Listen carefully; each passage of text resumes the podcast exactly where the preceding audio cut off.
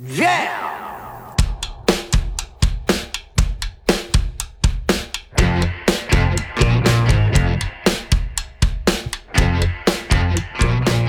Hey, it's Josh Williams here with another bonus episode of the One Man Podcast, brought to you guys by Absolute Comedy, of course.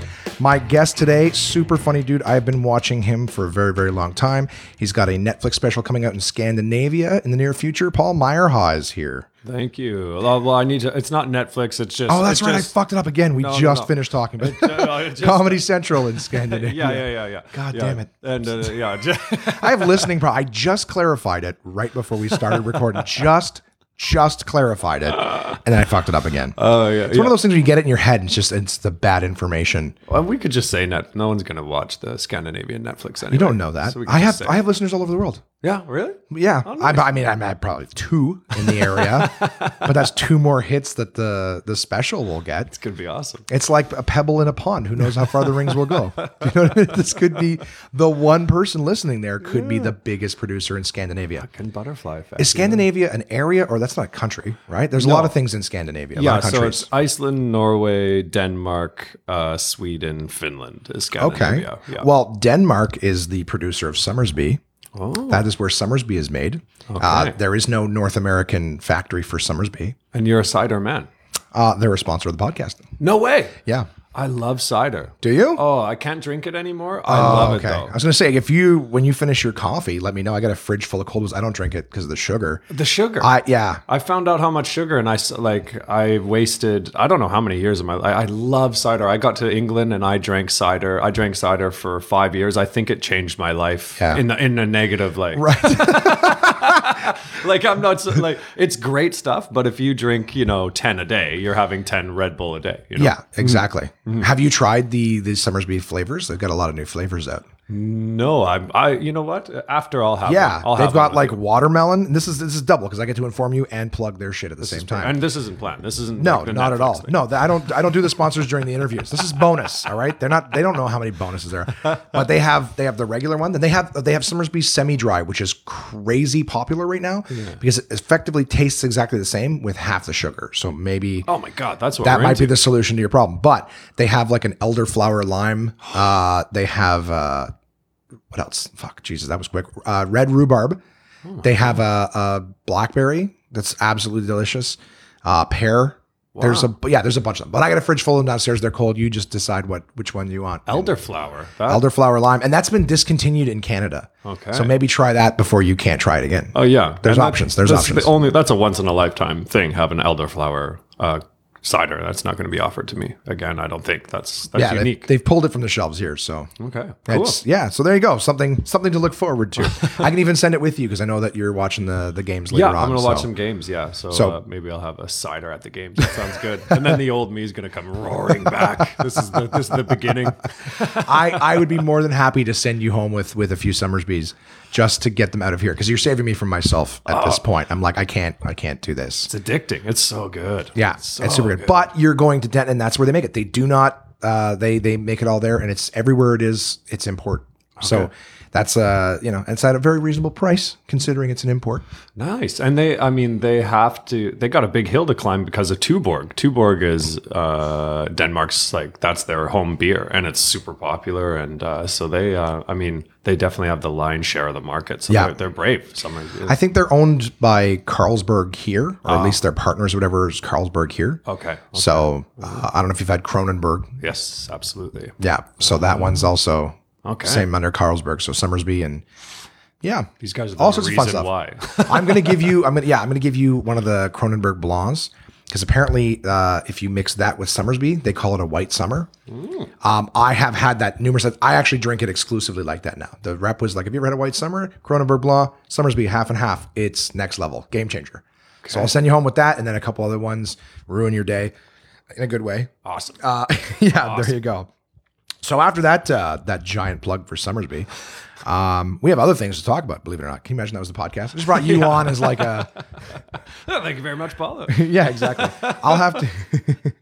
I'm going to sing it now because I'll forget if I don't, is I want to remind we'll record just a tiny little soundbite at the end. Just, hey, Paul Myrehaug, listen to One Man Podcast. Okay. If that works for you. I always forget to do that. I have great guests and I forget to do that. Okay. So I have a little... mishmash of them at some point with a bunch of people. Hey, I'm so and so. Nice, nice. So, dude, thank you so much. We just worked together for an entire week. Yes. That was a ton of fun. That was. You destroyed every single show.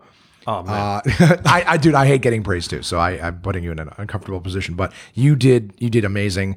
It was great to actually see live. I'd never seen you live before. I've seen your Comedy Now special. I've seen stuff on the web, and we actually had a chance to hang out one night late after a show. But I didn't get to see the show. All I got was the buzz of how amazing it was. So cool. I think I was out of town and I came back, the last night. So we were hanging out at the Heart and Crown. You are not done in Canada. Every time I sit down with a comic who's just finished Ottawa was like the last of their run through Absolute. So we're recording this on Monday. This will come out on Friday, but you are off to Kingston. And are you doing Toronto as well? Or have you already done Toronto? No. I'll go to Toronto afterwards too. Yeah. Okay. So anyone listening to this, if you're hearing it the day it comes out on Friday, Paul is available to be seen in Kingston. And then the following week in Toronto, correct? Yeah, Toronto. And then I think I fly back to Europe on the 15th. So, October 14th-ish, that's when I'm in Toronto. Yeah. So, I mean, again, this sounds way too formal interviewee right now, but you're also be doing a festival that we'll chat about later on. But I do this with all my guests is just so people can sort of get to know you a little bit outside of the comedy thing is how long you been doing comedy now? I guess my first time ever walking on stage when I was 18. I'm 36. So, half your life ago. Yeah, half. I think exactly half your life. Well, 16 or 18, you said? 18. Yeah, half your life ago. Yeah. Wow. Not bad. I'd say. Not bad. Yeah. And where did you start? I started in Edmonton. It was one of those situations. I think it's probably the same here. It was Yuck Yuck's West Edmonton Mall. It was the hottest room in the country. I mean, you didn't have to be funny. And the room was just amazing. And I get the feeling here with Ottawa too, that the room is just, it's one of those rooms that you can't do anything wrong. And that's where I started. So yeah, I had a bloated ego immediately. We're spoiled here. We're spoiled here too, for sure. And there's a lot of people who they think when they start here, that's what stand-up comedy is. Oh my God, this is what stand-up comedy is? It's amazing. I can't wait to do this. And then when you finally start traveling, you're like, oh shit. Oh, it's awful. The first time I was in Vancouver, I got an applause break when the light came on to get off. Yeah. The crowd all saw the light. And they were like, yeah, about time. It was. Then you take your little writing book to a coffee shop. You're panic writing. Like, what am I going to do tomorrow? It's brutal. But, so I did it. I did it in Edmonton. I was going to university. Well, it was actually technical school. It was just a business degree and at NAIT, it's basically a continuation of high school. Right. Nerds are still getting hit with chalk brushes. It's not a university.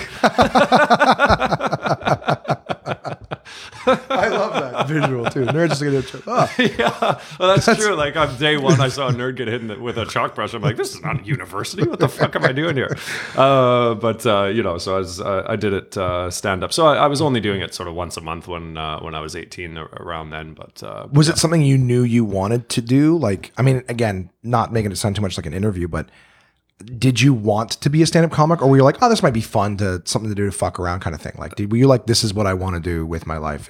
Yeah, definitely. Because I really didn't even make friends in university. I would just go to hang out at the comedy club every night, every single night. And that might have been the cigarettes and the beer, but but I loved it. I could consume it unlimited. I loved it. I absolutely loved it. And anything that came up, school projects, parties, would all go back seat to gigs, So yeah. I would do, yeah. And by the end of I was, sort of working the road by the last semester. And I mean, I just didn't care if the grades were bad or anything. I did graduate, but it was close to not. Yeah.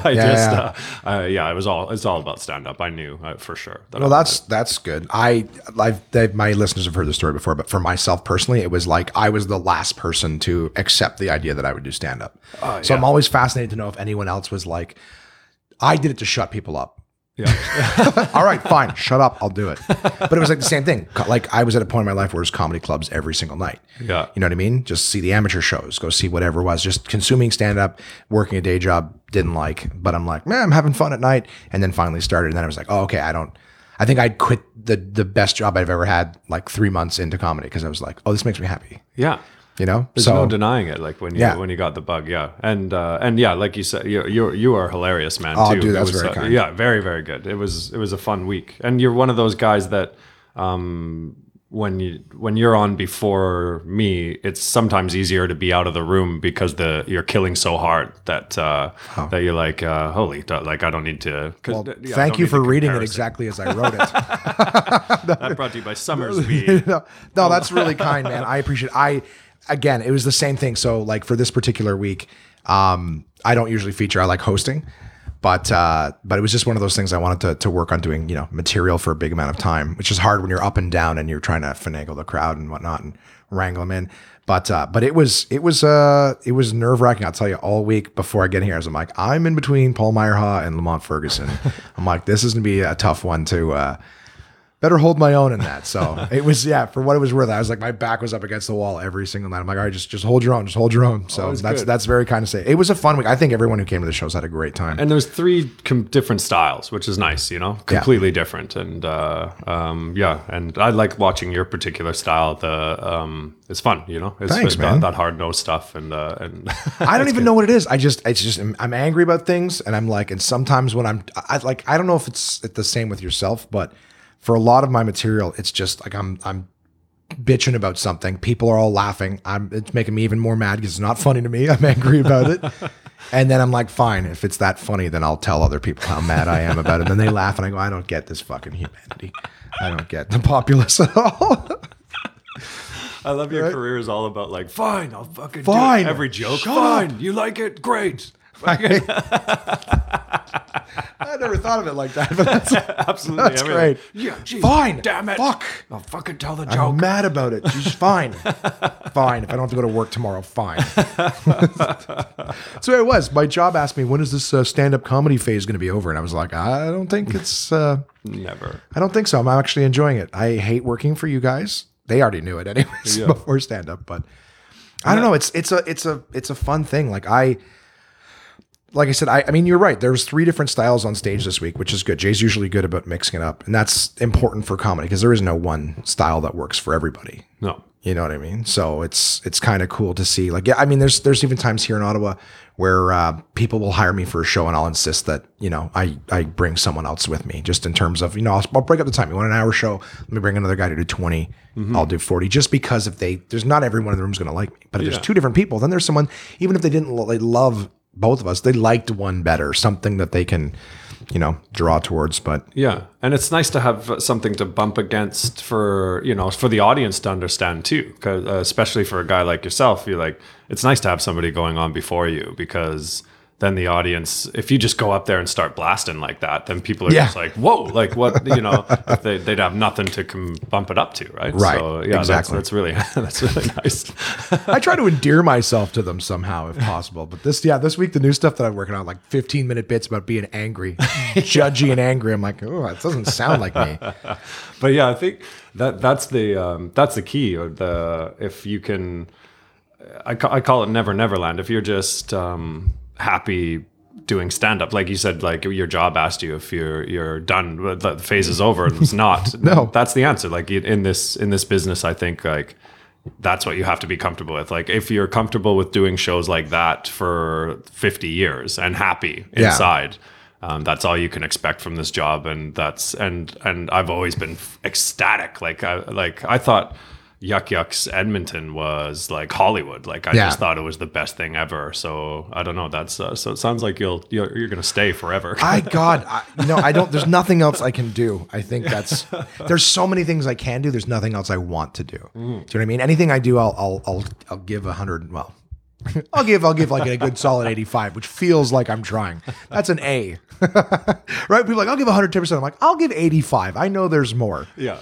I actually saw a movie with Adam Carolla, and this was one of the funniest lines. Just, it's one of those things where the guy's like, you know, you're one of those 95 percenters who just never gave that extra 5%, just never gave the last 20%. He's like, actually, I'm a 75%er who's giving you an extra 20 right now, so you better lay the fuck up. I was like, that's fucking great. That was beautiful. Oh, man. But I don't know. I it's funny. Maybe we could talk about this again. Like, I'm sorry if everyone's like, well, I want to know more about his career. Well, maybe we'll get there. Maybe we won't. But I was chatting with this, with Lamont about this recently. This might be funny. I'd love to get your take. Just cause you're letting you know, if you're happy inside is I have found, cause this week I talked about, you know, being out of a relationship, back on the dating scene and stuff. And, it's funny. I find that the happier I get. So I was reading a lot of psychology stuff, enlightenment things, you know, just mindfulness, whatnot. And I find that the happier I get, the less funny I am. Oh, wow. Just because like where I used to, something would happen, I would find it ridiculous, you know, and then you just hate metal over it until it becomes funny, right? Process it with humor. Now I just let shit go all the time. Yeah. And that's not funny. Do you know what I mean? Like, yeah. Because I tried to explain it to people in long form, and they're just like, yeah, I guess, you know, like, well, you can still be funny. You can still, I'm like, no, I let shit go so fast that I don't have time to get angry. I'm like, this is the way I explain it now, much faster. I go, think of the happiest person that you know in your life. How fucking funny are they? Yeah. Right? They're not particularly funny. Now think of your angry friends that are always in a fucking mood. Like, those people are usually the ones you're like, yeah, I want to have a few drinks with Steve and watch him fly off the fucking handle. Like, yeah. There's something about anger, because anger's, you know, we're cynical, and there's criticism and stuff like that, and anger and frustration and fear, really. Yeah. Right? So that I find that the more I understand that I process shit in a healthy way, I'm a lot less funny. Wow. So I'm trying to teach myself to be okay with getting angry temporarily. Okay. Like allowing myself to be angry long enough to maybe mine some shit out of it and then let it go. Right. But that sounds too healthy. That's a healthy viewpoint. Happiness is the cure to stand up. That's what I think it is. Well, it's interesting. You and I are on the exact opposite path right now, because I spent, I guess I started working in Europe about 7 years ago. When I moved over, but I spent the first little while being not very happy, because it's and alone, because you know, like no friends. The flats in London are harsh. I was fucked up on Somersby every day, like, you know, like. And so I tried to switch that to coming stand up out of happiness and out of love, and then trying to trust that. If what I'm doing in my personal life is making me happy, then it'll come through on stage, and I'll start writing, you know, stuff that matters to me and stuff from that side of my. So we're on the exact opposite path, which is really interesting. I'd like for that to work. I want to be wrong about my theory on it, because I'm still very fearful, still very angry, but I feel like that pushes people away. Sorry, this is the first time I've ever brought like a little tray of cookies out. And I expected soft. I don't know why. Cookies by usual design are crunchy. You look like you're so disgusted with my statement that you're leaning back from the microphone, like out of love. You're like, good God. And the worst is I can hear the crunching in my head, but I was like, okay, so am I hearing it through the headphones, which means it's coming across on the recording, or am I just hearing it because it's crunching in my dome, you know? And it's not a soft snack. So next time you bring stuff, you gotta go. I thought they were gonna be mildly soft, so it'd be like squish, squish, yum, yum. No, it's crunch, crunch, crunch. I'm like, oh fuck, this is a bad choice. They are nice. And though. I thought you were gonna get ready. I thought you were gonna go into a 5-minute description. I'm like, I got time to chew a fucking cookie. And you were good. You were very respectful of the economy of words. You made it nice and short. I'm like, I'm gonna have to talk. It had coconut in it, which means I'm going to be falling out of my teeth and choking me up. I credit that to I think that's important with my friends growing up in high school. I had these, I love them to death, but if your story didn't make sense with it, like if it didn't go somewhere in 1 second, you were crucified, like publicly crucified, and it's stuck into my brain. Anytime I'm in a social situation, I will not give myself the rope of telling a story more than like 40 seconds. Really? Yeah. Because in my friend group, like they would make it awkward and then just like ridicule you until you left the room. Maybe that's why you got into stand up. Yeah. Like, I get 40 minutes. Yeah. I get talk for 40 minutes and they can't give me shit for it. And a bouncer goes and tells them to shut up. That'd be great. Yeah. Unlike the bouncers at fucking Absolute Comedy, the tiniest little human beings that you could possibly find.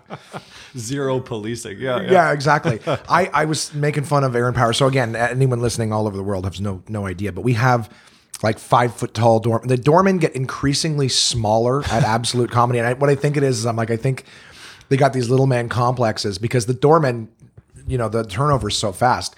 So I think it's like, well, I don't want somebody taller than me. So they just hire someone an inch shorter than them. They're just progressively, as they move up, hiring someone shorter and shorter so that they're the tall one.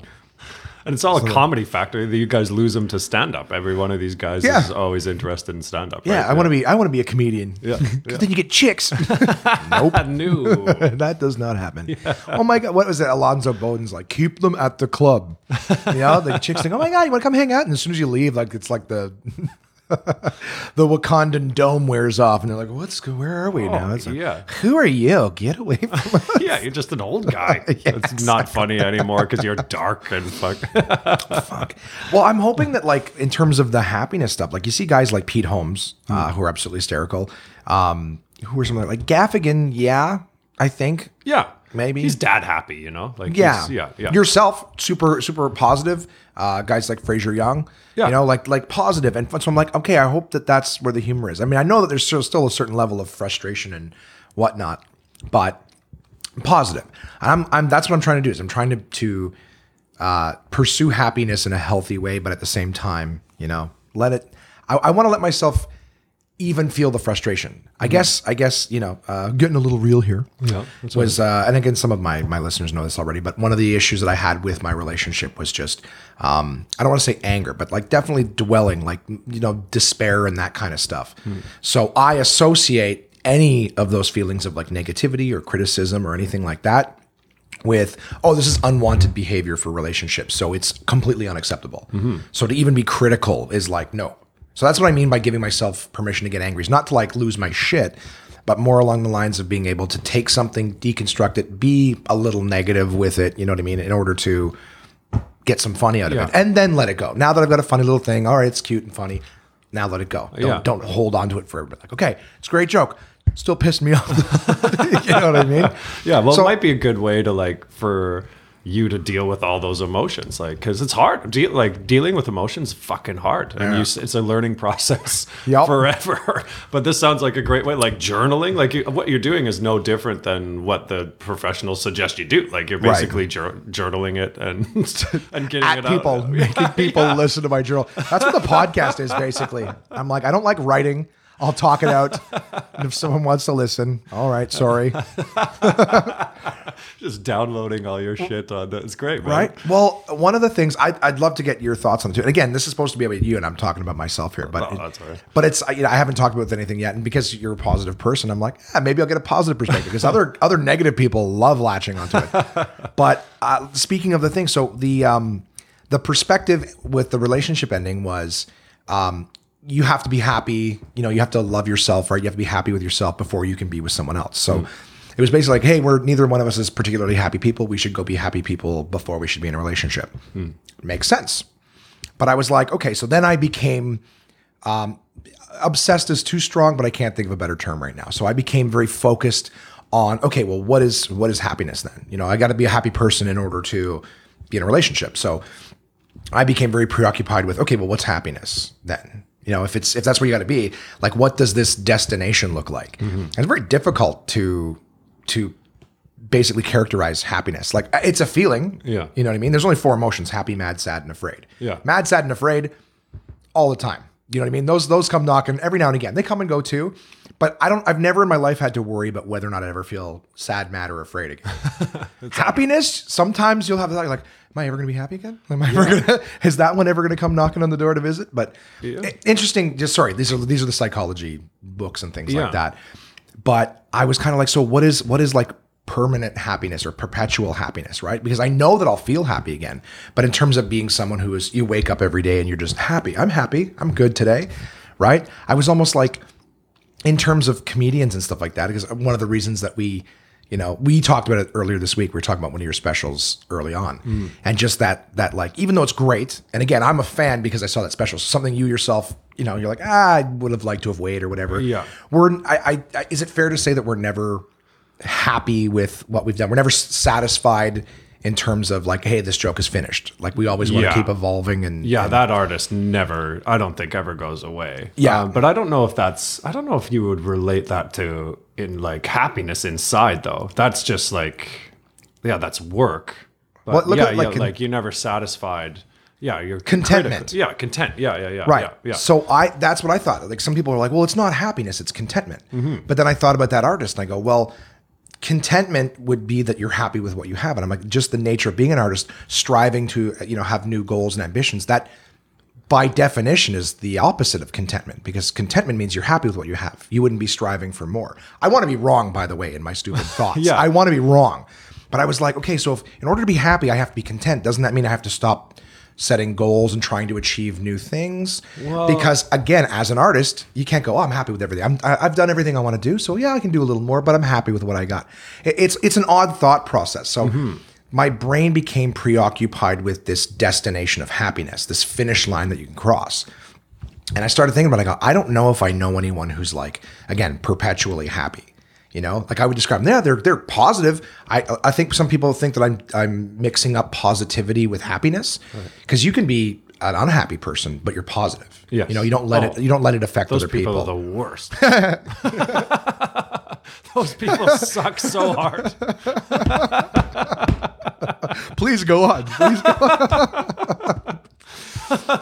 Okay, go on. No, that was great. No, like really, yeah. They're the most frustrating because you can smell it, you can see it, you can feel it inside. Like as soon as they see, the fake coat hanger, like it's fucking terrible. It's terrible, and you don't have to be like that. Yeah, yeah. Well, that's one of the things I was trying to do. I'm like, I can put on the positivity, and that was one of the things that affected the relationship. Is positive out there, so giving the world the show, and then you come home and you go, here's all the stuff, and the other person is seeing just the. Once you've hung up the thing and you're just like, bleh.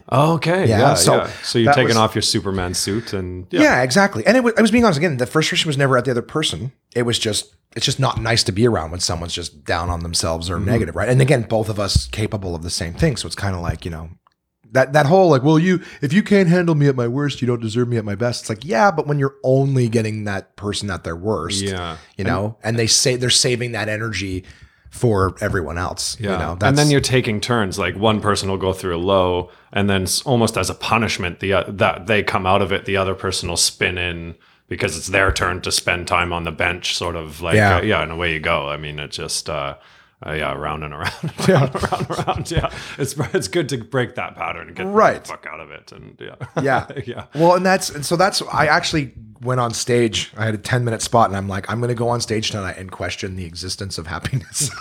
like the perpetual permanent happiness.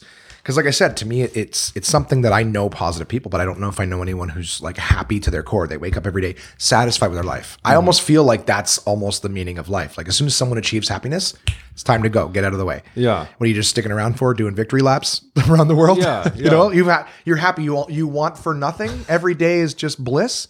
That's what up there's for. Atheist, just for the record. But at the end of the day, right? Like it's kind of like, well, if you're just happy all the time, then what are you taking up a spot in the highway for? Get out of the fucking way. We're all still working on it. Get out of here. Yeah, we're still working on it. Get the fuck out of the way.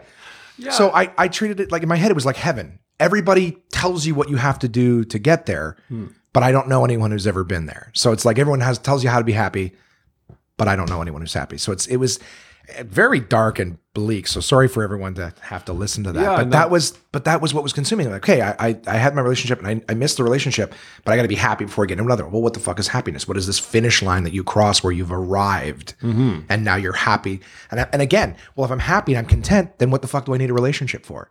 Yeah. Do you know what I mean? So but that's what anxiety and neuroses does, is it makes you ask 1,000 questions that just go, then what? And then you go, well, fuck it then. Fuck all of it. Fine. You want me to be unhappy? I'm fucking unhappy. That's right. Oh, I'm going to be happy. I don't need you then. Well, fuck you then. What do you got to offer me? Oh my God. If you do have a shrink, I feel so sorry for them. Don't. Because you talk too fast. They probably have 1,000 things to say to you. And then you're like, and then there's a highway of happiness. And then the fucking, who I don't think. They're taking notes so goddamn fast. They're fucking smoke's coming out. They break their wrists. Oh, man. I probably should have a shrink, but they cost money and I prefer booze. Yeah. But that's the thing too, right? If they solve my mental problems, I feel like I'm not funny anymore. I'm like, well, yeah. I had a lovely, hi everyone, how are you guys doing tonight? I had a lovely day. Yeah. And who wants that? That person's fucking the worst. Right? Too. Yeah. No. So I think I'm willing to sacrifice my own happiness for the sake of minor joy for others. I think that maybe as an artist, you're never going to get away from those down, unhappy things. I think that's part of who we are. And you have to talk for longer. Yeah, you're going to have a cookie. I'm going to have a cookie into the mic. I'll hold the ball in the air.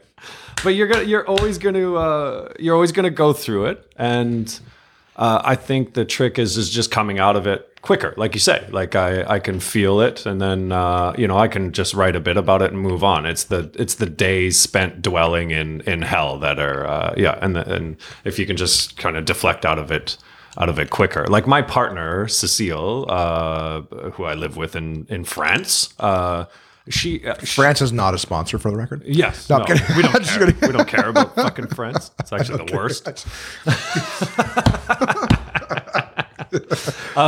But she is, I think she's the closest to like a happy person that I've met. Like she just doesn't seem to go through those ups and downs as much as the regular person. And I thought that would make me happy. It's fucking the worst. It's so frustrating. Really? I thought there was a happy ending coming. Oh no. Fucking those fucking people. Yeah, no. It's I learned so much from her, but it also, and I think I'm way more balanced now. But you also, then you start looking at yourself, like, how come I can't be in that constant state of, why do I lack the power to stay in that nice place? Yeah. And so I don't know. It's all, and then I'm sure she's looking at somebody else, being like, God, I wish I was that happy, And you're just, we're all fucked up. It's true. Yeah. I was even telling people like, I would watch like celebrities' patterns, not necessarily a particular celebrity, but just celebrities in general. And you watch them, like everyone thinks that if they were rich and famous, they'd be happy. Jim Carrey. That was a great quote by Jim Carrey. He said, I wish everybody could be the most famous person in the world with millions of dollars and then realize it's nothing. It's nothing. Kind of thing. It's not the answer. It just isn't. Yeah. And you watch them. Like you'll see people rich and famous. Like they couldn't be more successful. Mm. And then all of a sudden they're like on these health kicks, right? And they're like, they're eating this and they only eat blah, blah, blah, blah. And then the next thing you know, they're off in another country, working on relief programs and things like that. And then they're adopting children and bring them in. It's like at least for myself, I'm like, that looks like someone who's chasing happiness. They're trying to find some sort of fulfillment or, there's a better word, but it's early. Enlightenment?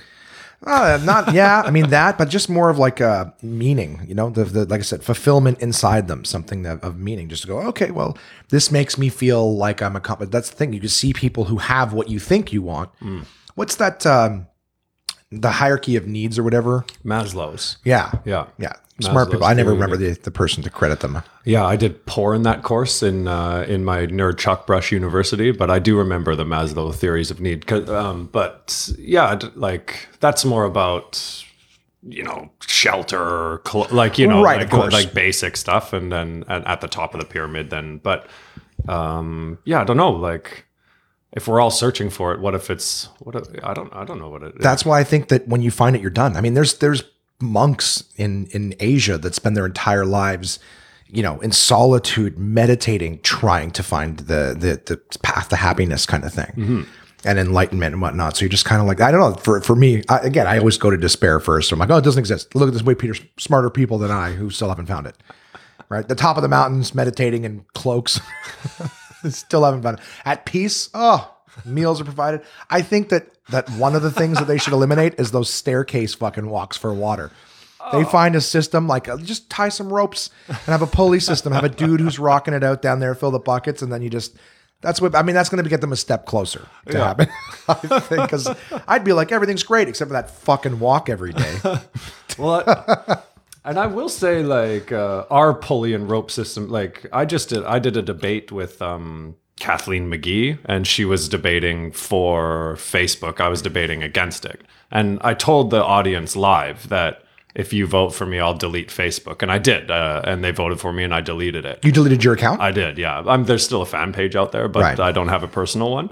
And I did it live on stage. And I'd say that's a huge chunk of society's problem with happiness right now is social media. I would say. Yeah, 100%. And personally, I noticed that as soon as that was sort of gone and the scrolling, and I have like wonderful friends and but yeah, all that negativity, all that, people showcasing the best part of their lives all the time. And the demo reel. Yeah. And not doing any poor things and if they do talk about the shitty things, then they're sort of ostracized as weird because they're doing it on it's all fucked up. Yeah. Yeah. I mean, that's a good way to go a couple of notches up the happy radar is just ditching that or just getting rid of the scrolling habit. Like you wake up in the morning, you scroll through. I mean, you're just finding something that pisses you off and then you're going to drive an Uber, Like, yeah, I just stopped the scrolling part. I get an extra hour of Ubering for me in the morning. I'm like, oh, okay.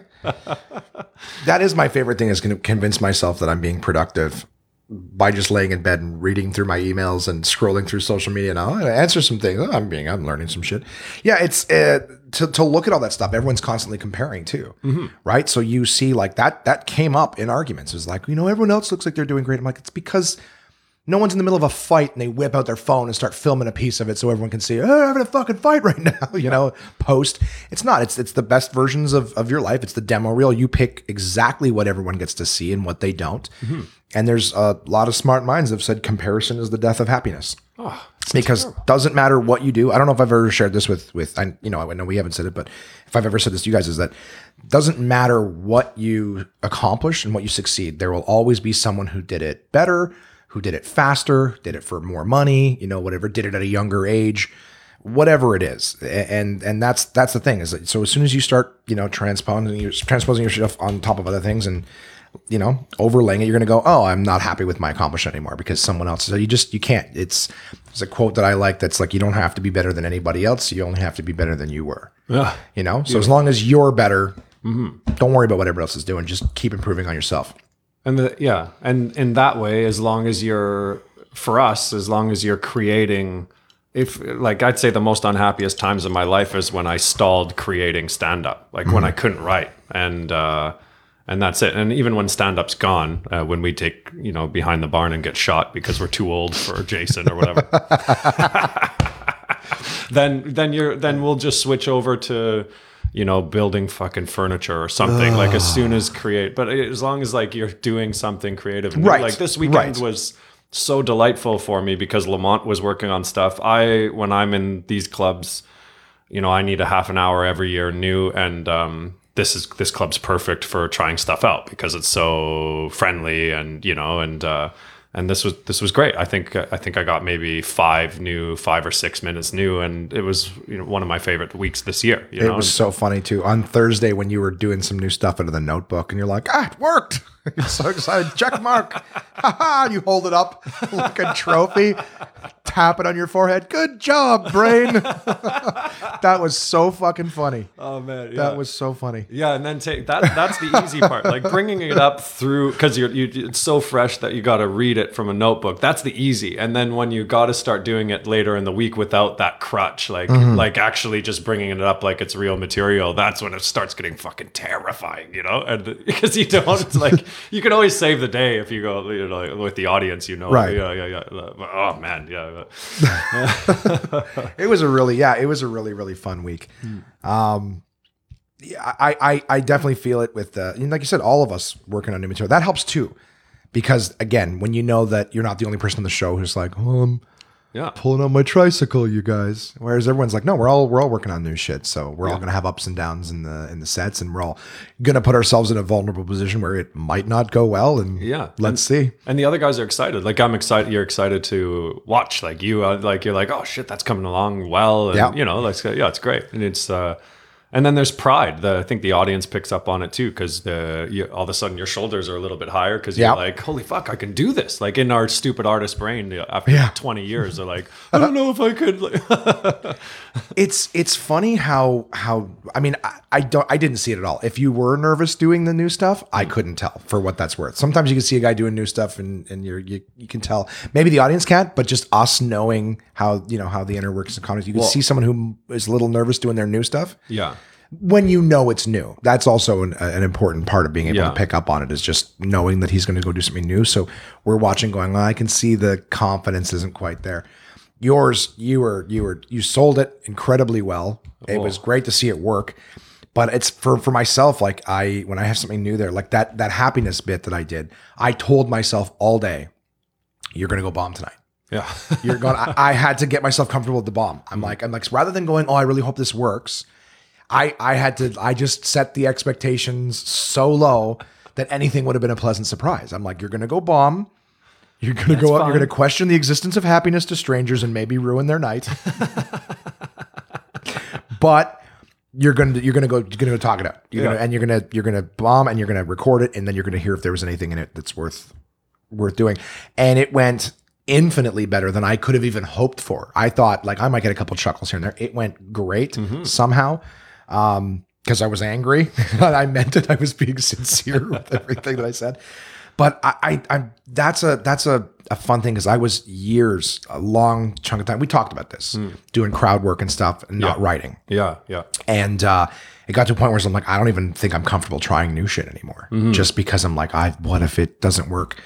But David Pride was talking with me one time. We did a podcast, and he was saying how you get to a point where if you can start understanding, you can bomb. He goes, I'm still afraid of bombing, but I've been doing this for 20 years and I've bombed lots of times. Yeah. And I'm still here doing it. It's not like if you bomb, you just, someone comes up and go, give me your membership card back. You're not a comic anymore. And you just sort of bomb more gracefully. Yeah. You can bomb, but it's not going to feel like it after 20 years as hard as it does when an amateur freezes, that just, whatever, it's just not going to feel like that. Exactly. Yeah. Exactly. Yeah. But my comfortability level, because I was talking to Lamont, because Lamont said something about time. I think last night he was like, "Oh, I cut into your or some you could only do 38 minutes or something last night or whatever." And that's interesting. You say that I look comfortable, because I was like, every minute that Lamont or whatever that I didn't get on stage, I was so ecstatic. I've never been the comic that I don't understand, the guys that are I want to go up there and do unlimited time, has never in all of my years. I am to the minute guy, and it's out of sheer terror. Really? Oh yeah. I'm not 1 second am I comfortable up there. And really? And every time I go up, I'm always okay, here we I'm going to trick him. And then they'll laugh at the first one. I'm like, oh, okay. I tricked him. I tricked him. Yeah.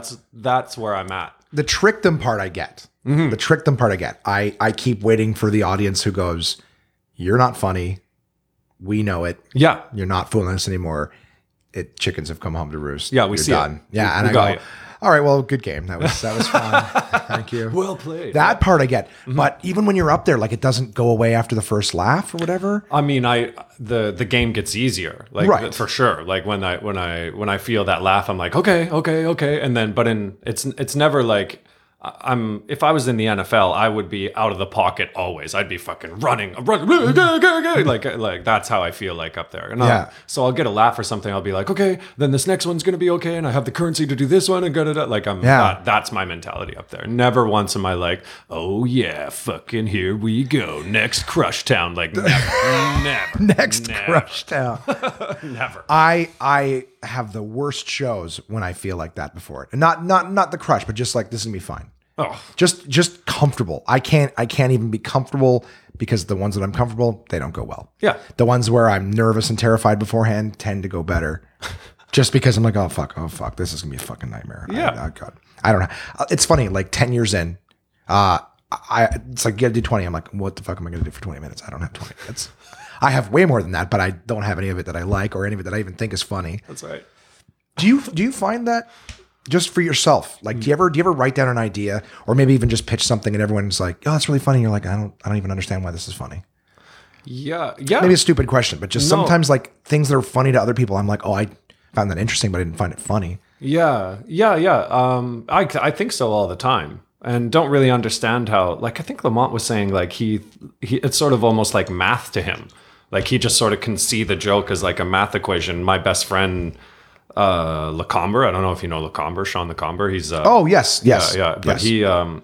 He's sort of the same. It's sort of just makes sense to those guys, to the math of it or whatever. They just see it and they know if it's going to be funny or not or whatever. And I don't know. So yeah, like he said, every idea I have, I'm like, I don't know if this is going to be funny. Like, yeah. And then I go on stage and I talk about it. If it works, I'm still bewildered why the fuck it's working. So yeah, I'm in a constant state of that always. That I can understand. Yeah, in terms of it looking like a formula. I mean, there are little formulas, but not. Yeah, I'll have an idea. People are laughing, and I go, "Okay, I was venting." Mm-hmm. At the breakfast table. Okay, I was venting. I was upset about it. Everyone's laughing. Yeah, maybe that's a joke and not a complaint. But I guess that's what your voice is. Like, maybe you just are one of those lucky guys that just found, like, right away, you just were yourself immediately and you talk like yourself, and you can, because I guess the theory is that if you're doing it long enough, you just are exactly who you are as a person on stage. So maybe you just that's why you're a crowd where you can just talk and people laugh because you're being exactly you. Maybe, yeah, that could be the theory, or, and then there's guys like me that are lost and I don't know. Like, I don't know what it is.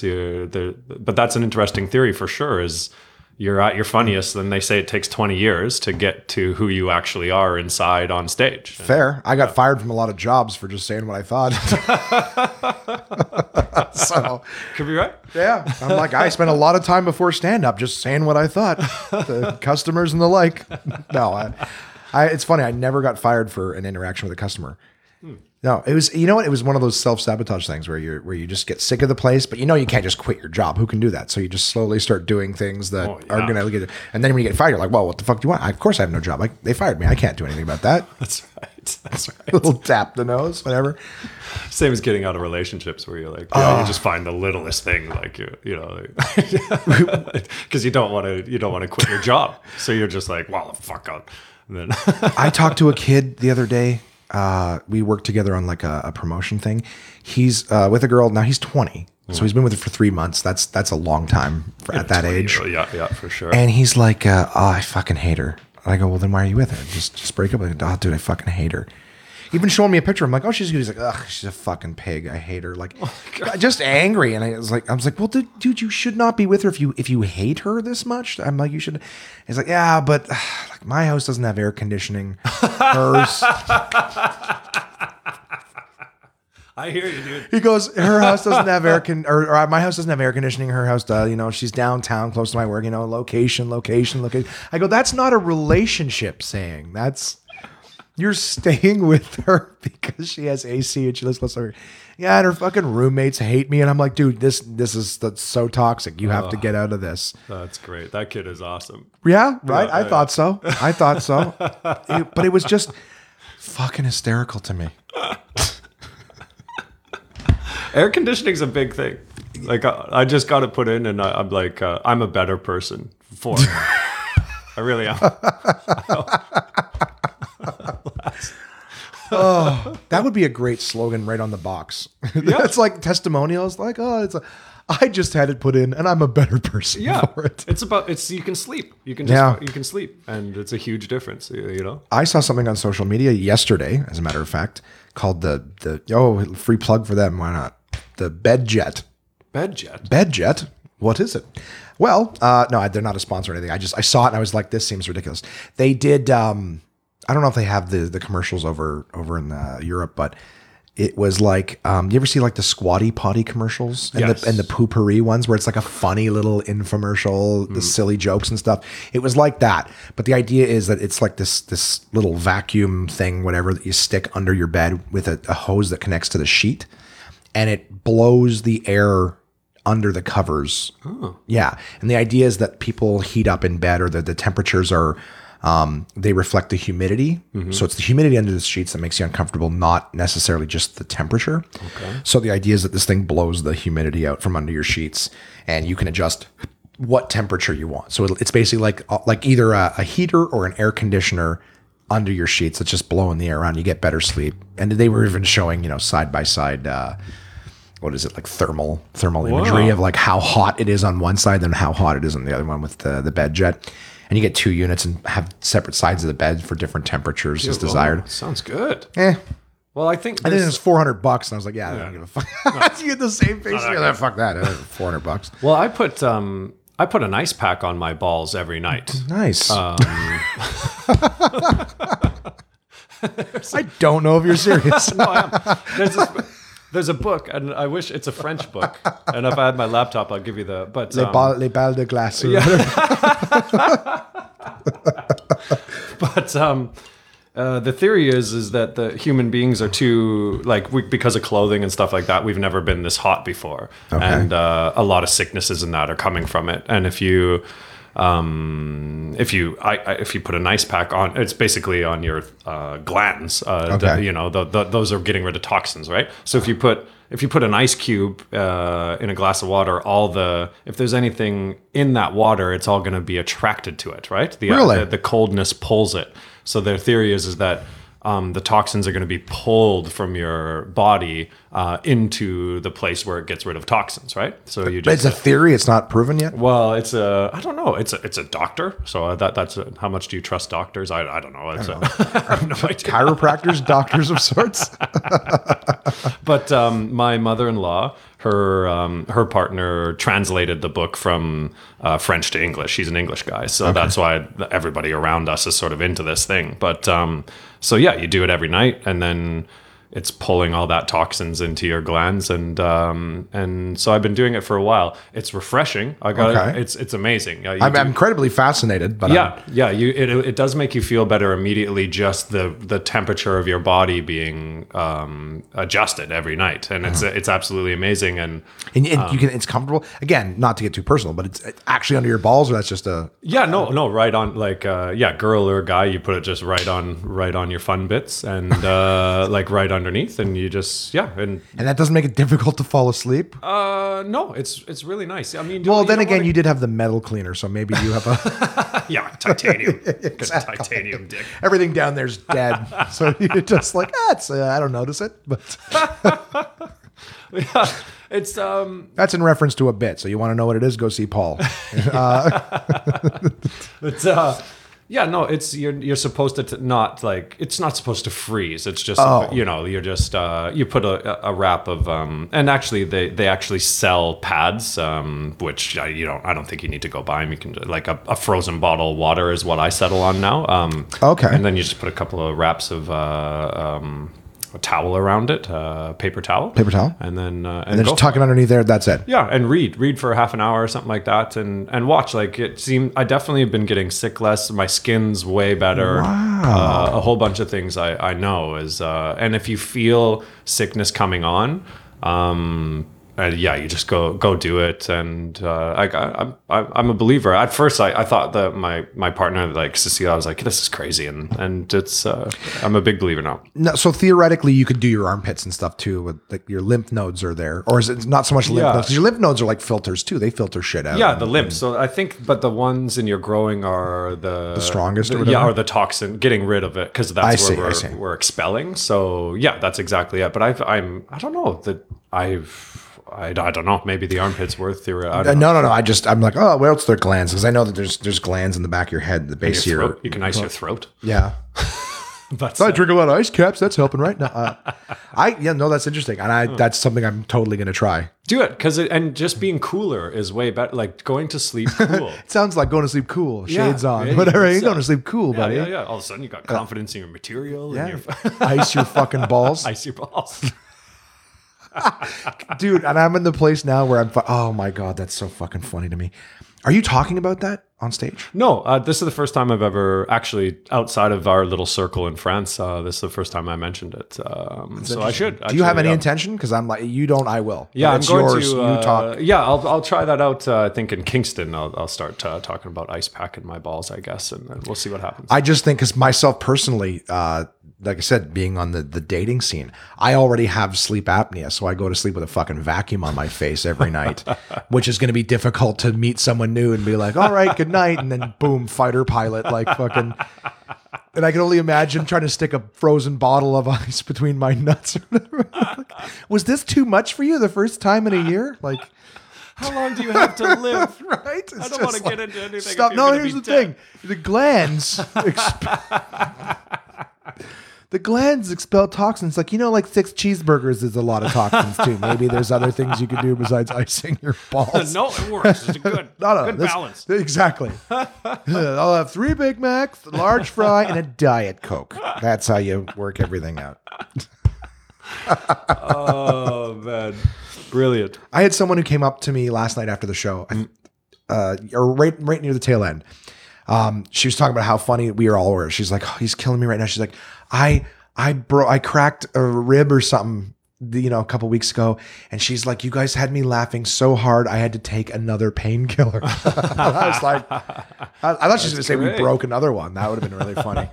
That's a good compliment. It's like, I broke a rib and I was laughing so hard, I had to take an extra painkiller because I aggravated that. That's brilliant. Yeah. And you had somebody come approach you like, oh, I wish I was single. I was walking away, but I heard a lady. You heard that? I didn't tell you? No. I heard that. Yeah. Okay. And I was just walking away, but I was like, look at Josh. Yeah. The first time in my fucking life, twice this week. She was beautiful. Never before. Yeah. Well, but that's kind of bullshit. See, I wasn't joking. Angry. I wasn't joking. Fine. You want beautiful women to approach me? Fuck you, world. Fine, I'll take it. We fight to fucking. Man.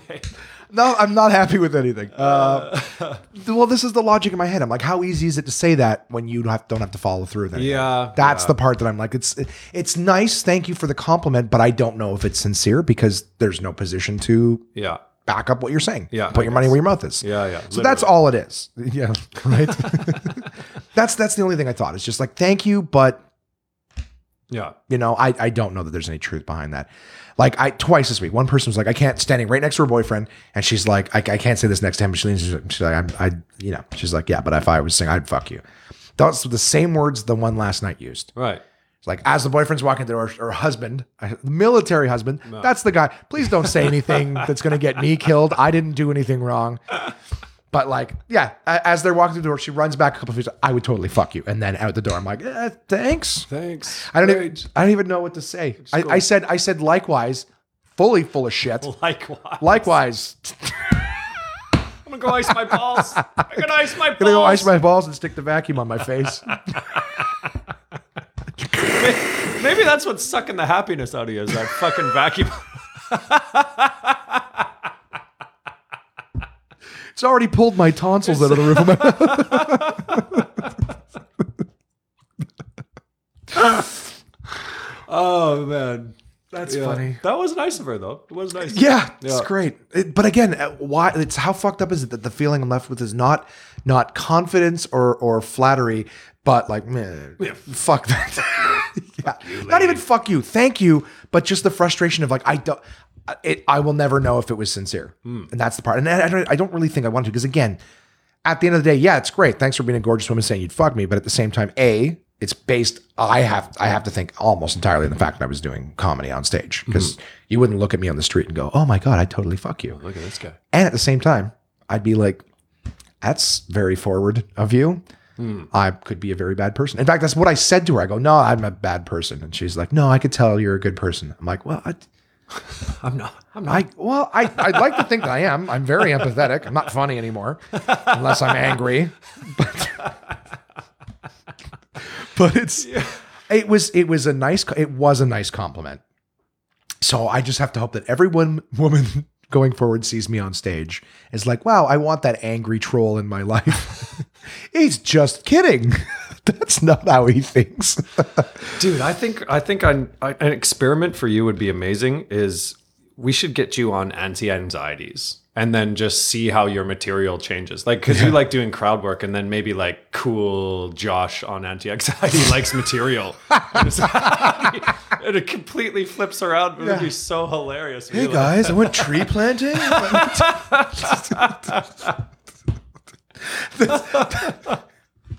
I was the first thought in my head, I'm like, what would a cool, happy person do? And tree planting is the first.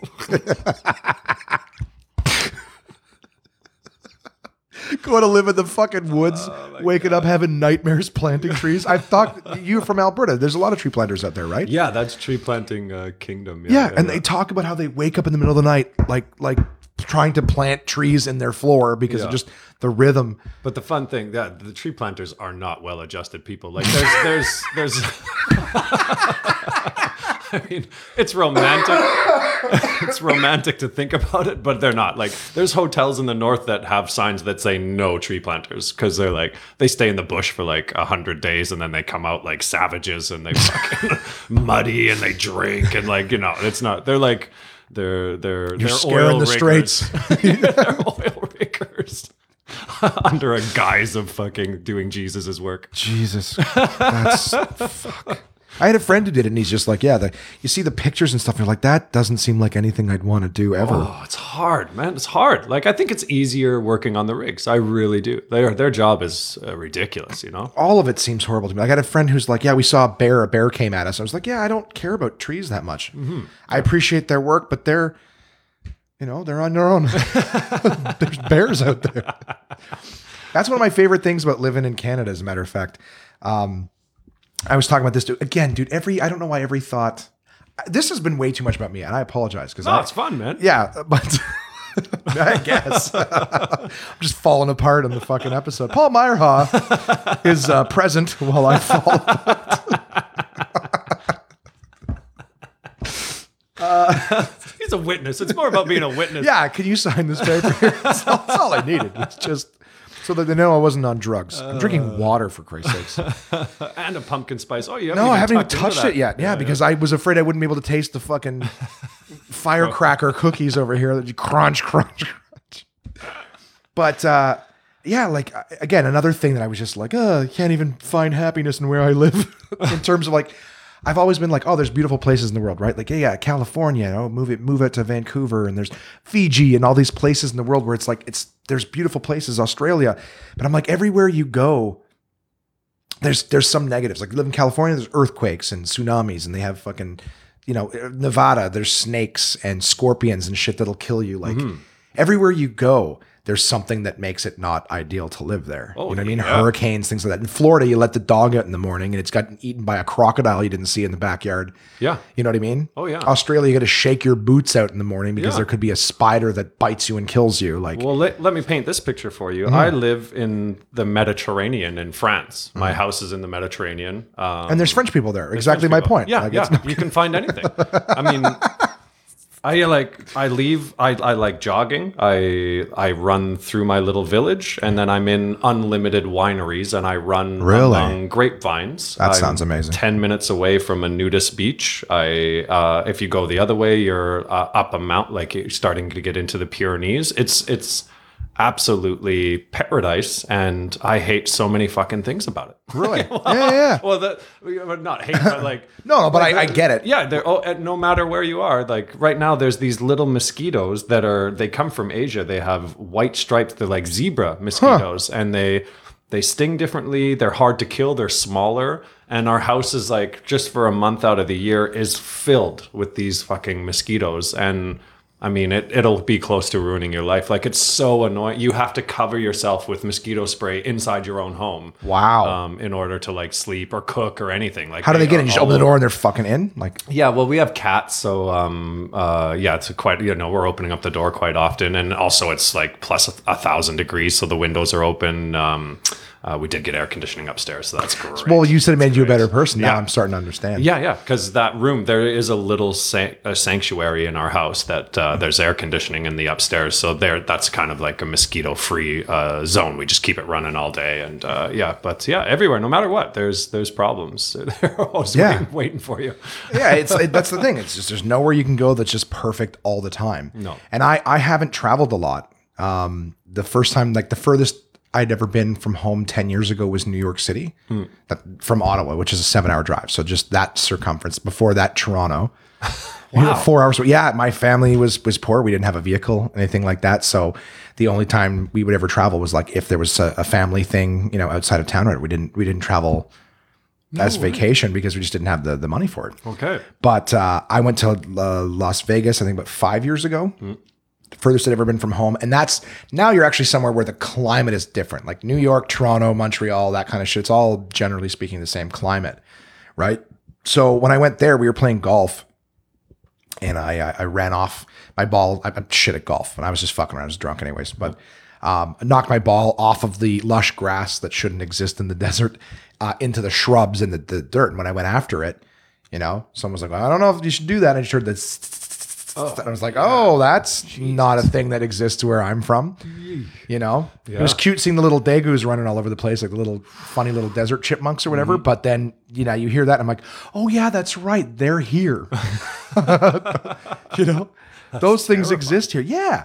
And that's, I think like as much as, there's a beautiful place in the world. I think that's one of the things, despite the cold and it sucks, at least in Canada, you don't have, like I said, you're not going to shake your boot out in the morning and a fucking bear comes out of it, In Canada, most places in Canada, anything that can kill you, you can see coming for a while. Mm-hmm. You know what I mean? You just wake up in the morning and there's a moose in your fucking kitchen. Like, oh God, like you get a bit, but like I said, like the idea, like open my back door to let the dog out in the morning and a crocodile eats it. You know what I mean? I'm like, oh fuck. I could do without that. Right? Yeah.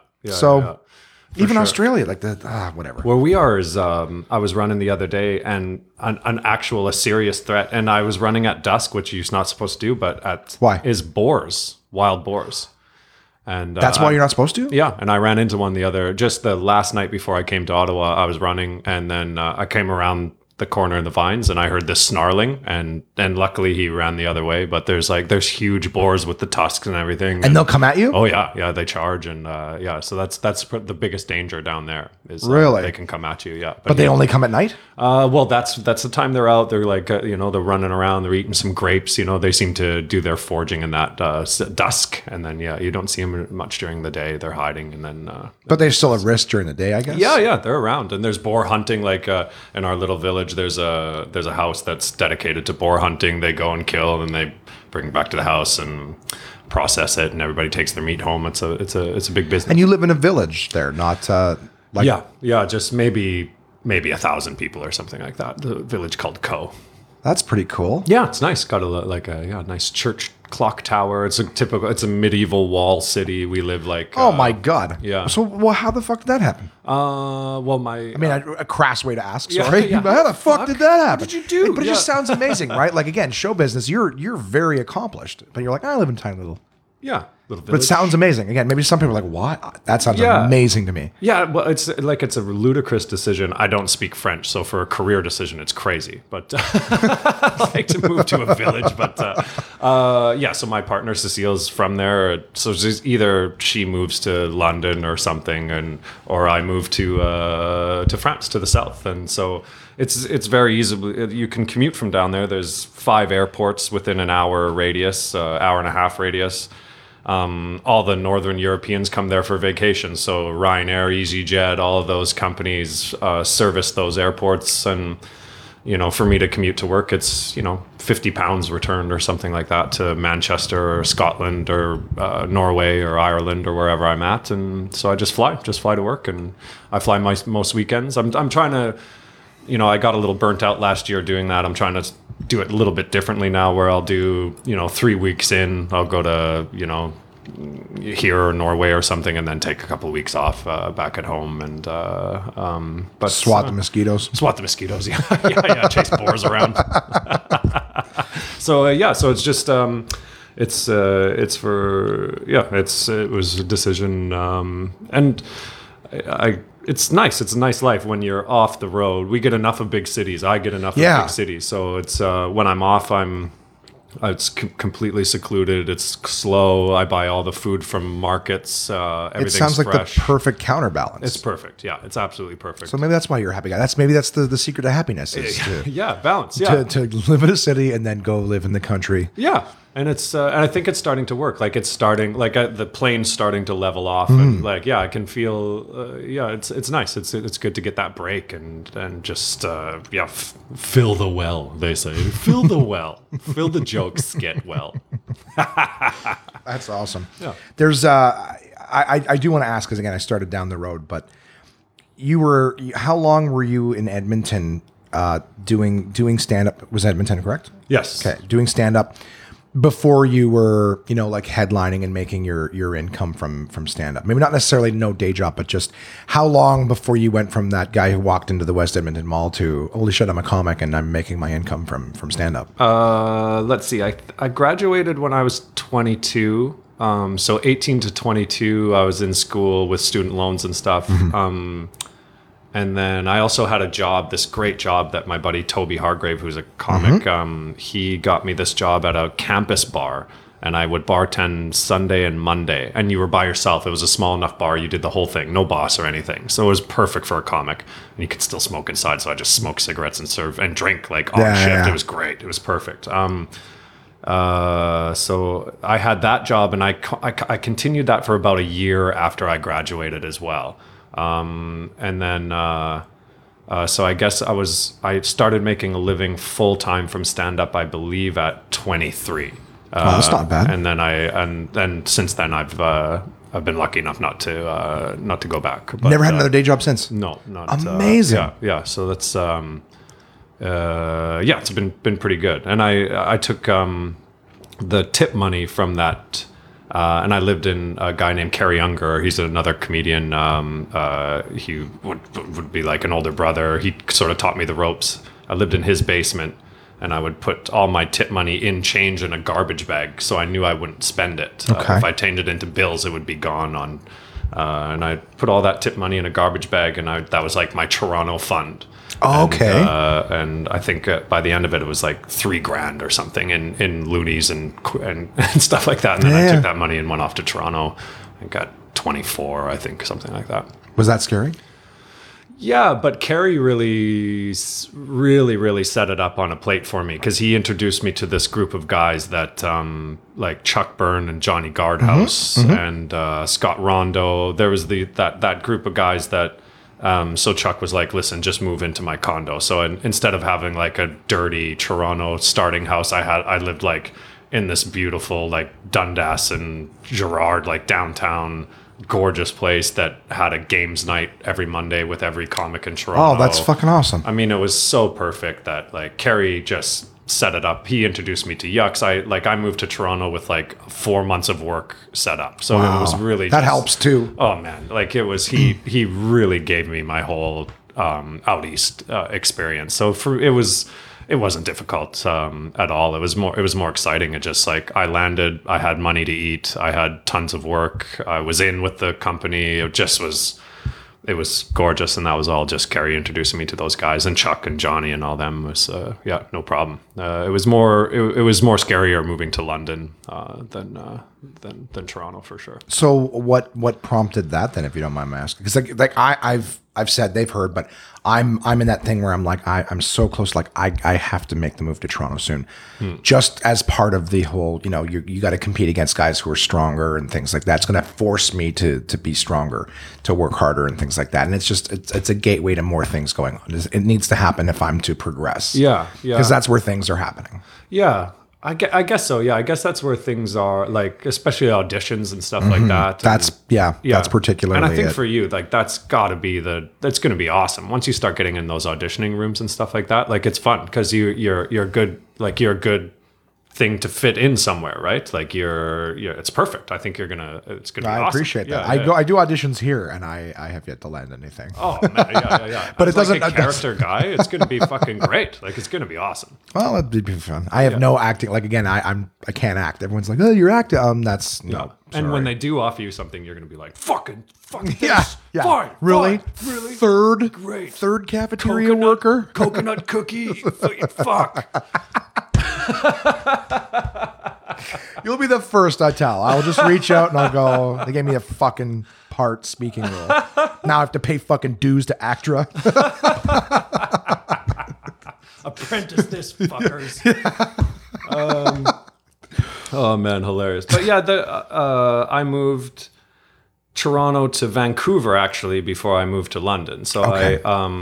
I won the Great Canadian Laugh Off, and then in my stupid brain I thought, because then I was sort of touring all over, and I was doing a bit in the States too, because the Seattle competition, I went down there with my buddy Damon Schritter, who won, and I got second in that. Nice. And then, so I was doing a lot of work in the West Coast of the United States, and I thought, okay, I love Vancouver's my favorite city, so. I moved there, and I lived in Vancouver for a couple of years, and then went to London from there. But why London, not the States, if you don't mind my asking? I guess I don't have any lineage there, so you can have like a holiday working visa for 2 years. My lineage is Norwegian, which doesn't do any visas, doesn't help you at all. So I knew. So it has to be lineage. I thought it was just if you're Canadian, you can. Yeah, you can. Yeah. So, but you have to be under 30. It's called the youth. Oh, mobility. Right. Yeah. Yes. Okay. Yeah. I found that out a month after I turned 30. Yeah. So great. I just thought, if it's gonna happen, it's gonna happen now, and so I got it. I got to do it. And then I did Glenn Wool. Mm-hmm. He canceled a week of the Snowed In Comedy Tour, and Dan called me up and asked me to replace him. And I met two guys, Craig Campbell and Phil Nickel, they're both juggernauts over in England. And I was already sort of thinking like it's now or never if I want to try it out. I was always jealous of those guys' careers because they, you look at them and they're in every country. It just seemed like a magical world over there with tons of work, and they're all doing 5 clubs a night, and the money's great. And the times I'd been close to those guys, I was like, man, their life sounds amazing. It's just full of travel and fun. And you can just be a stand-up. You don't have to be an actor. You don't have to you can just do stand-up and make a great living. And it was always attracted to me. So I thought, I did the tour with them. Phil said, if you come over, you can have a couple of weeks on my couch. And so I just thought, now or never, let's go for it. And I got the visa and just moved and just thought I'd try it out. That's about it. Yeah. It sounds, I've been fascinated with it. And my understanding too, is that the scene over there, like the big shows anyways, are like, it's not, opener, host, opener, middle, headline. It's 4 headliners, doing 20 each and with an intermission or whatever. So it's like intermission between every act. And now I'm like doing anything more than 20 minutes sucks now.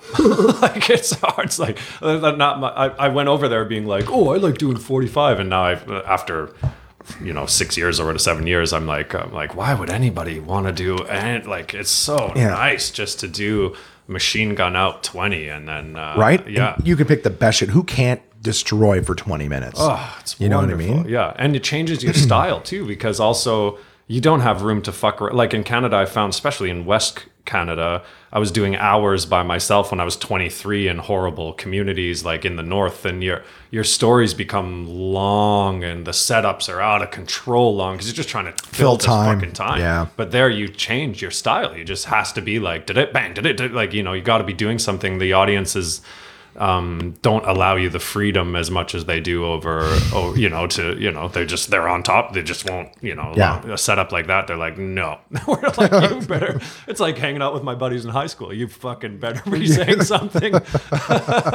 So it makes you feel like home. You're like, this is where everyone went. Okay. It's abusive. It's great. And you're saying the audiences will keep you on top of it. I understand that the heckling is either part of the show or just that's what they do, whether it's allowed or not. They're a heckling culture over there. Yeah, they talk, they test your mettle. They're gonna poke at you. They're gonna test you. They like it. You come back at them. It's not also, like they're gonna turn on you because you came back at them, right? No. They love taking the piss out of themselves. Love it. So if you hit them, they love it. And again, a guy like you, man, fuck. Oh my God, it would be great. And they're there to poke you and they're there to be made fun of. And they love laughing at themselves. They're wonderful people. And I thought they like taking the piss out of you. But if you come by, oh, fuck, I'll smash your pint glass over here. You're like, oh, no, fuck. No, they'd be fair play, mate. They'd be slapping their leg and laughing like the harder you go at them. Yeah, they have great sense of humor about themselves. They love it. Absolutely love it. And this is the Brits we're talking about? Yeah. It's so funny because they seem so sterile and serious on television. They're like, I don't know if we can laugh about that, Deidre. Oh man, that's only the propaganda that we've allowed ourselves to see. The reality is they're fucking backwards drinking, redneck partying. It's not at all. I mean, they're like, especially everywhere in that country. If you get out of like the snooty, Londony, South, and anywhere past it is there. And they're wonderful too. The snooty guys, it's all like very, very smart comedy, very, but it's far from that. They're hillbilly drinking, all unlimited fun, don't care about what they look like publicly, taking the piss out of each other, taking the piss out of themselves. Good. Yeah, the good, adjusted, well-rounded folks. Is the scene warm or is it, is it tough? Is it? Clicky, I mean, what I mean? Are people good? Is it generally like warm and, hey, we're all part of the same thing and take care of each other or? Yeah. Okay. So for a level of honesty, yes. I would say my role there is more on I'm in the league, I'm playing in the league, but I'm sort of like a journeyman bruiser, third liner that just like. I'm doing the clubs. I'm doing the best, like the Comedy Store and stuff like that, like the circuit stuff, and it's wonderful. So I don't really see that end of things, but I'm only sort of living in that realm of like the top of the. Not, I don't even want to say the top. No, that's fine. Doing the clubs that you want to do, right? Then there's this whole other entity that I haven't really dipped my toe into too far, which is like Edinburgh and doing your one-man show. And that's where the industry is and that's where the big opportunities are going to be coming. And as far as I know, then that starts getting a little bit clicky and stuff and it gets a little bit cutthroat and that's sort of where the ugliness can be. Right. And but I'm sure it's fun and but I haven't really waded into that upper, that one-man showy sort of stuff. Right. Yeah, I did a run at Edinburgh, but I did like a three-handed bill, just sort of, with a couple other Canadians. I did two shows and another one called Big Value that was three-hander. And, so I don't really see that side of it over there, but I know it exists and I know it's very competitive. But at the club level, it's not...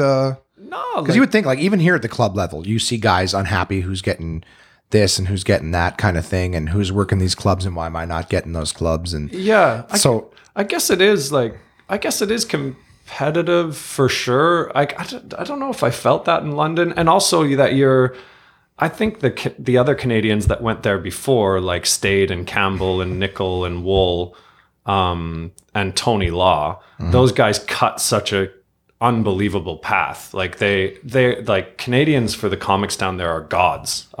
They just those guys gave it the best reputation, our country.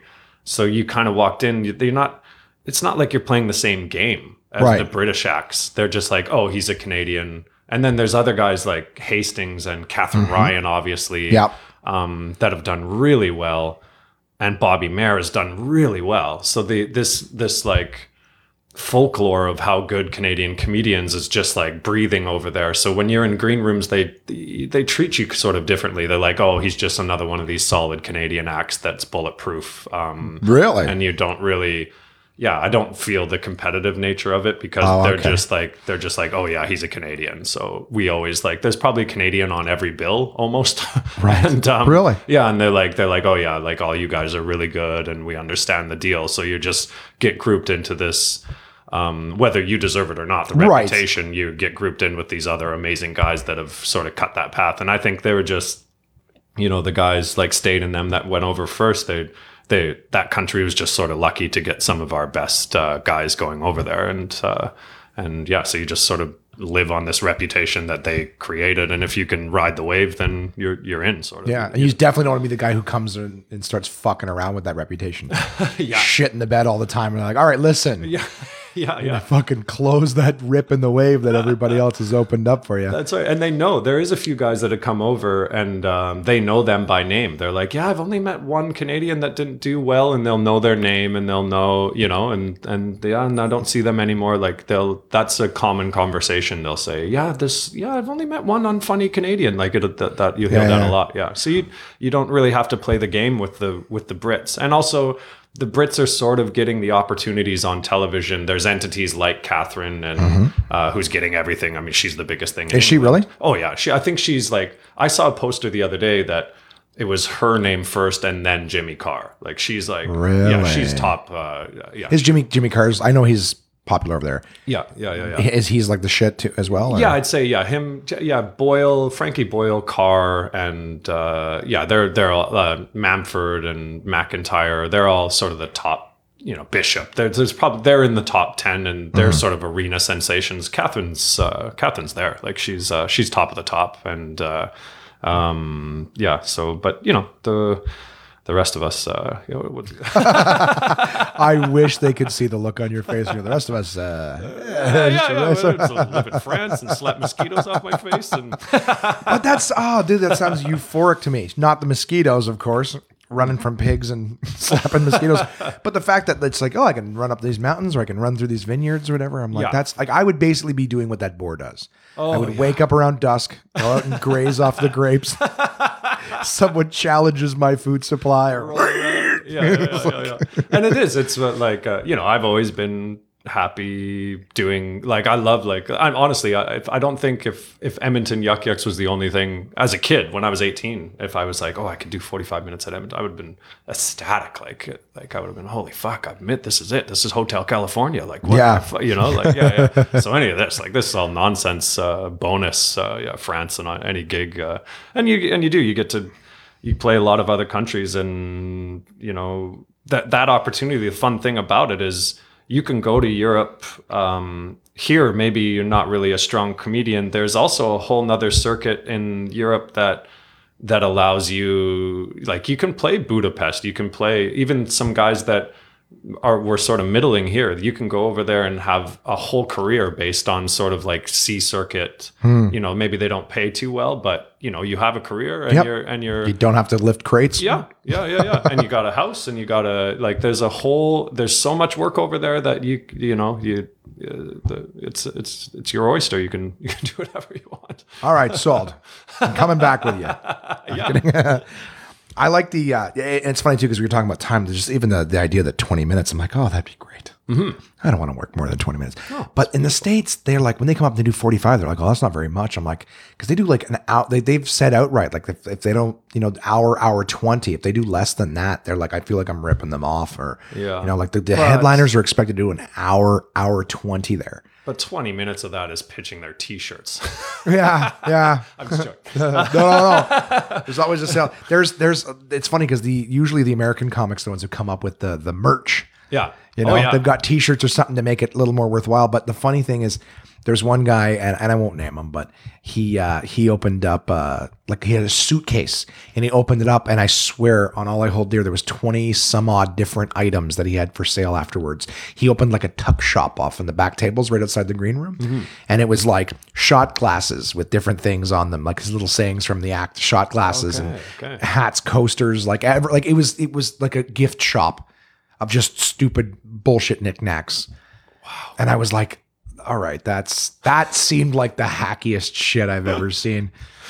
Unbelievable. I mean, I get it. You're trying to make money, but I'm like, but when there's that much stuff, you're like, oh. Yeah, it's weird. It's like, who stops at a gift shop, right? In the hotels, you walk in, they got a little gift shop. You're like, ew.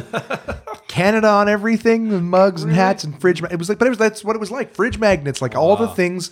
And it was just like, but with all your sayings, I'm like, just the cost of production of that, right? Huge. Because I'm like, you got to buy like 500 of everything to make it even partially reasonable to make a profit on it. Yeah. And I do respect the hustle. And I do think it's like, then you don't touch your paychecks. You're just living in a cash, like a dreamland where you just always have cash and you pay for gas and food. And yeah, it really helps. Like when I was doing merch, and it's addicting. Once you start seeing the money, it's addicting. And but Europe just beat it out of me. They don't do it over there. No one sells weird merch. Yeah, not at all. Not even DVDs or CDs.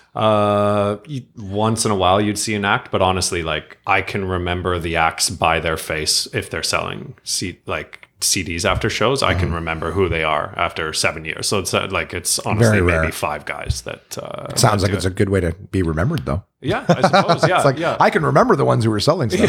Yeah, oh, wow. And also you're doubling up and stuff all the time. So if you're doing a couple of shows a night in different clubs, so it's also not a lot to haul around, and you're not staying there to the end of the show to sell your CDs. Right. So yeah, it just doesn't like Canada is such a perfect mix of the two cultures. It's hilarious in stand-up. You know, like in the States, the MC is the lowest paid position.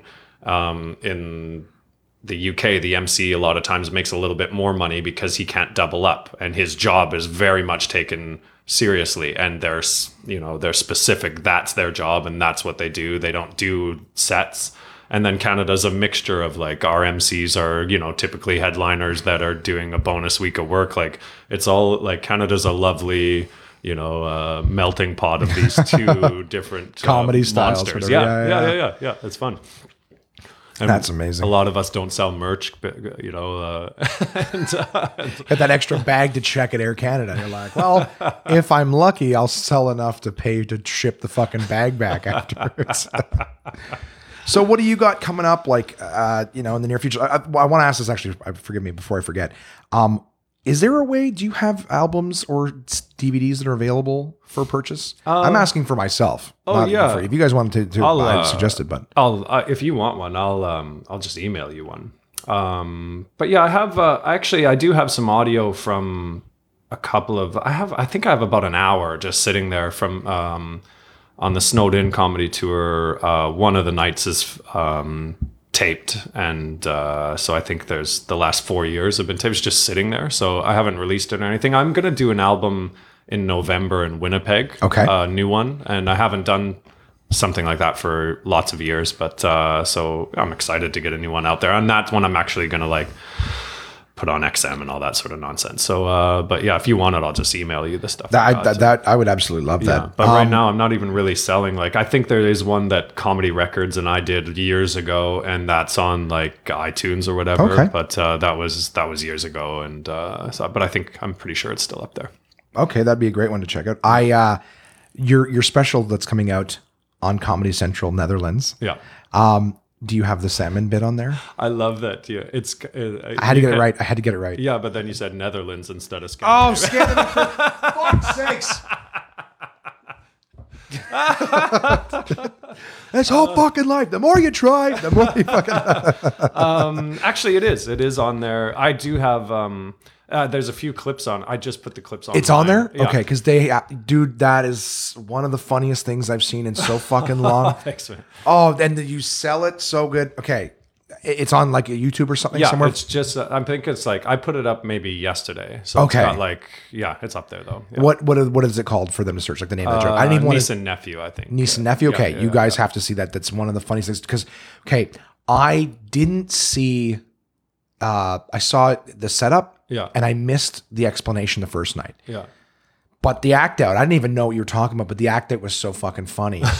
So it wasn't until the next night that I actually got to hear the joke in its entirety, and it was so funny. Oh, thanks. It was so funny. And your act out, I won't even try. I will let them see it. But it was, that's one of my new favorite jokes that's just out there in the world right now. That's so funny. Oh, thanks. So you heard that notification here. I'm unprofessional. I always forget to turn off the Wi-Fi on the iPad. So it comes through. It's being recorded as well as everything else. Yeah. So you've got some stuff coming up. You've got that special on Comedy Central, Scandinavia. Nailed it. Third time's the charm. What else you got coming up? I'm going right after Toronto. I got maybe I think I took a week off, and then I'm going to the Vodafone Comedy Festival in Ireland, which is a really cool festival. It's sort of like a lot of the big hitters and way above my pay grade in Ireland and the UK that come there. So it'll be like Tommy Tiernan and Reg D. Hunter, and I mean Glenn Wolf, a lot of fun names. So I'm in part of that festival. Andrew Maxwell, a lot of great acts. So I'm doing that for a couple of nights, which is great. And then let's see. After that, I guess the next thing I could start plugging is the Snowed In Comedy Tour, which starts January 2nd. That starts in Prince Rupert, and last year it went from. It was 50 cities last year, and it's a theater tour. It's a soft seat theater tour, and we did all the way to Thunder Bay. And this year is the first year we're going to go across Canada, so it's going to hit Toronto, Ottawa. It's going to go to the Maritimes, and it's in theaters. It's myself, Pete Zedlacker, Dan Quinn, and then it's sort of a revolving cast for the fourth guy. Depending on where you are or whatever. Yeah. So I think.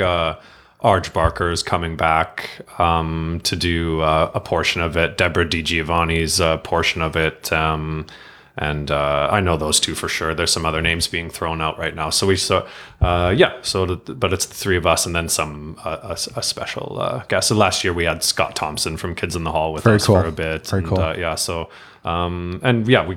Anybody listening in Ottawa, we do find like the portion of it that's been running for 10 years is flying because we've been going to those theaters for 10 years.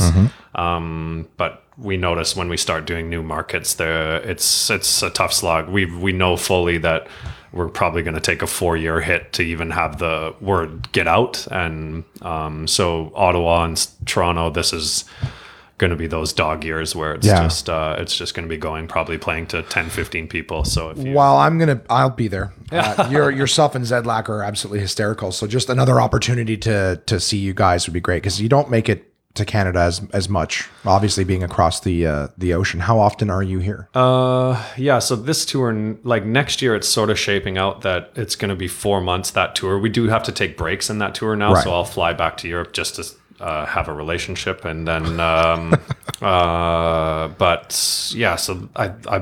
so that's January basically till the end of April, so about 4 months, and then I'll hide in Europe until I usually come, because of this tour I have to have half an hour fresh every year, which that's not a huge writing pace, but for me that's a big writing pace, right? Some guys do an hour. I find that fucking impossible, but I'm more comfortable doing new jokes in Canada. I don't know why, but that's just I just feel the confidence here that I can do it. And so I usually book something like this, or my favorite clubs like Rumors or The Mix or something. Right. And so I do that sort of in the fall. So I'll come for a couple of weeks in the fall, maybe a month total, and 4 months of Snowed In. So that's 5 here and 7. You do Snowed In every year? Yes. Well, I have done so. This is going to be my 6th year, I think, or something like that. So the last 5. Yeah. So I'll do it. I do it every year, so that's the deal. But let me know when you're going to be in Ottawa, and I'll plug it on the podcast and push it, because I'll be there, and I think that's an amazing show. You guys are going to be at Centerpoint, I assume, or absolutely. And I believe it's DiGiovanni. I believe that's on that run. So it'll be me, Pete, Dan, and Deb. So it's a great lineup, and Pete, Deb, and they're all strong acts. So it's, groovy, dude. Well, I can't wait for it. I know I got to get you back to the condo because you guys are going to be watching football today. Again, it's Monday. Baseball. We're gonna watch baseball. Yeah, because there's 2 playoff games now. There's not playoffs, but we got to figure out who the division league. He's falling asleep. It's still. Slowly start crossing my eyes and nodding off. Get that machine. Let's get that machine down there. Yeah. You can sleep. Yeah. Well, that's fair. All I know is that you've been insanely generous with your time. I've had fun. Thank you for listening to all of my life problems and my hatred for everything. I like this podcast because we didn't get into the typical, that was great, man. Talking about happiness and stuff. It's, the lack of my complete disbelief in its true existence. Yeah, dude. I like talking with comics, and again, it's nice to get other perspectives. Again, just it's cool to know where you come from too, because like I said, I have I came across your comedy now years ago, we were talking about the other night, maybe we'll end with this, was you talked, you were just saying how you were unhappy with it, whereas I thought it was one of the best. Well, maybe not unhappy. That's not fair to say. But you're saying the parts of it that you're, people told you to wait, and you're like, yeah, we're all the same. Offer something like that. You're like, yeah, I'm going to take it. Give it to me now. Like, yeah. But yeah, the older guys, a few of them, like that the truth sayers in my life that were, but yeah, they were like, there's no rush. They're like, they probably saw a 24-year-old kid doing 24-year-old material, so they're probably, they said it's, you're only 24 then? Yeah, I believe, or let's see. 20, maybe I was 25, but yeah, right around that era anyway. So I'm sure the older guys were like, saw that, like, you're just a kid doing stupid kid material, and it's the comedy now is always going to be here. So why don't you, a couple more years of headlining, and it's probably suit you well. So, and I was like, yeah, I fucking, whatever, man. So I did it. And, but yeah, and I think everybody's the same. Doesn't matter what you produce, what kind of art. If you're a painter or you're, you look at your stuff and you're like, oh God, like it's awful. It's so bad. Like some of the material's so fucking bad. And you, so yeah, I'm glad that the 10 years are up and maybe it's going to disappear. But, but at the time I sure was proud of it. At the time I loved it. And I enjoyed it. I didn't remember the smell my fingers or whatever it was that you had referenced the other night. But what I did remember was the one about the like Amnesty International or whatever, about how like, there's flies that'll land on them. And you're like, what? Oh, they just never just slap them or swat them away, like, and that just irks me is what I remember. I think you said, and like, I think the just back, so what it's like, well, it lands on my eye. What is this going to cost me? Can't afford this shit. Yeah. And I guess I was thinking about the producer behind the camera telling them like bribing the kid not to slap the fly with things. Like I thought that like, there must be like a white, terrible producer there being like, don't touch that. Don't fucking touch that. Do you want this rice or whatever? Like that was sort of the backbone of the joke. But then we got to sell this poverty. Yeah. We got to sell it. Yeah. But yeah, now even that one, you look back and I'm like, wow, like, I don't know. But that, I guess that's just being an artist. You just hate anything you did before. So. Well, here, I'll share some positivity because again, I can be positive. I'm just not happy. Is there's an Eastern, I guess, philosophy or perspective that if you're happy, which you seem to be, right? I like life. Is if you're happy, then what you need to be, you have to be grateful for everything that came before. Mm-hmm. So the idea is that for when you chose to do your special and what jokes you chose and everything like that, everything in your life, everything, good or bad. It was all necessary to get you where you are now, because you take any of those pieces out, then it's a different path.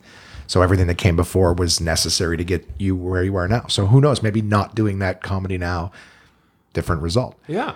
The lessons learned from it and everything like that were... That's right. I don't know. It gives some peace with the bad decisions we make when we're like, I'm in a good spot now. All right. It was all necessary. And it's true, because that probably would have kept me in the East for a couple more years. If I said no, I would have stayed in Toronto until it happened, because that was the that's the number one thing I wanted, was a Comedy Network special, an hour special, and I wouldn't have stopped until I had it. Yeah. and then there you go. And if you would let that stigma sink in of, well, just wait, that maybe it's not ready yet. Like we could die waiting for our shit to be ready. That's right. To be like, okay, it's done now, it's ready. Yeah. You gotta get it out there. So, and no one else gives a fuck. No one cares. No one cares about it that much that. They don't look at it, the material, and look at it with the eyes you got to realize how fucking crazy that is to care about something that much. That's so fucking crazy. Like the audience, like people would cruise by that on TV. First of all, they would see it's a Canadian production, so they'd be like, channel flick. And, I mean, it's like it's insanity to think anybody else cares about that much, but for some reason you do, because it's it's our insecurities. It's because that's another thing, is just looking at it going, oh well, this is me and this is my thoughts and this was important and funny to me and I worked hard on this, and everyone's like, yeah, I guess it's kind of funny. Like, it could be better. It could be better. Just give me another 6 months and we'll make it better. I'm sorry. You'd never be happy with it. It's never done. That's right. Yeah. So, all right. Well, dude, I thank you for your time. I really appreciate it. Yeah, thanks. I wish that you had crunched cookies too, because I have a feeling at this rate, I've got like at least another 19 podcasts worth of cookies left in this fucking box. Love it. It was fun. And thanks for a great week. You're a funny motherfucker. Really, really funny. You're very, very kind. Likewise to yourself. So I'll plug the Snowed In when you guys start coming back to town. Thank you so much for doing this. This episode will be out in the next couple of days, and we'll talk to you soon. Thanks, Somersby.